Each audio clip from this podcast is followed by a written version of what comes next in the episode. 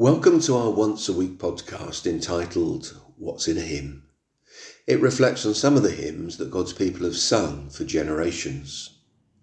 Today we reflect on a hymn that is probably not that well known and is in very few of our English hymn books, although in many American ones. The hymn is Sweet Hour of Prayer. The hymn is thought to have been written by William Walford in 1842 a lay preacher who owned a small gift shop in the village of Coleshill, Warwickshire. The account associated with the writing of this hymn is that a local minister, Thomas Salmon, stopped at the shop of his friend William Walford and was introduced to Walford's new poem on prayer. Three years later, Salmon visited the United States and showed the poem to the editor of the New York Observer, who published it and the rest, as they say, is history. The hymn begins with a declaration that time in God's presence in prayer is precious. Sweet hour of prayer, sweet hour of prayer. I would stress that the emphasis of the hymn is on private prayer and may be more appropriate for private devotion than public worship.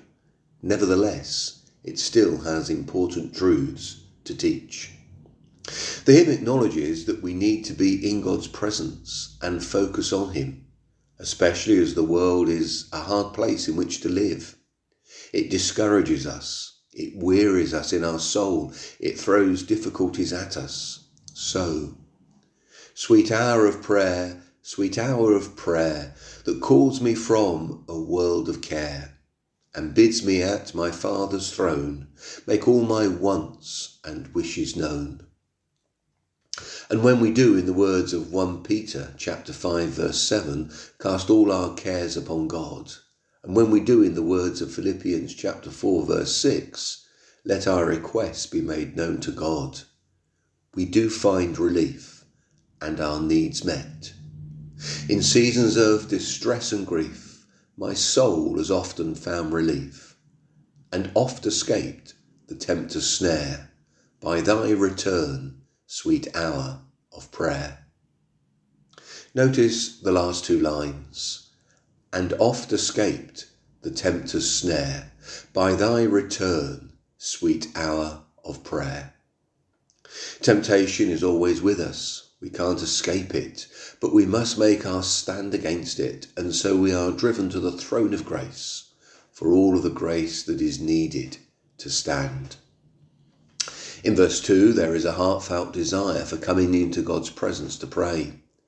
The writer recognizes not only he, but many others have that desire. Sweet hour of prayer, sweet hour of prayer, the joys I feel, the bliss I share of those whose anxious spirits burn with strong desires for thy return. And the heartfelt desire is not just for prayer, but for the very presence of God. With such I hasten to the place where God my Saviour shows his face.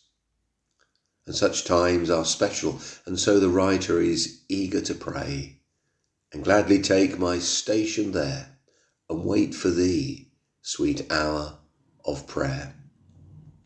In verse 3, we are reminded that our God, into whose presence we come, in prayer is a God we can trust, a God we can depend on.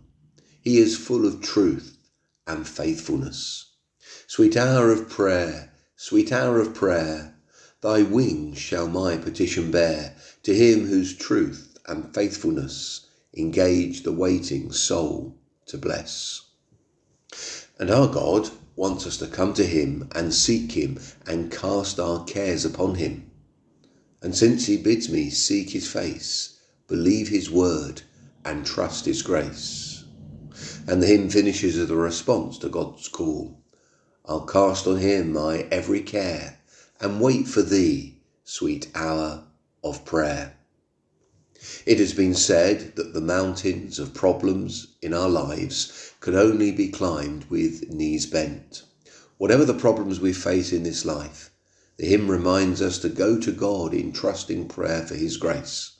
As we do, we will not only know His sufficient grace, but be drawn closer to Him.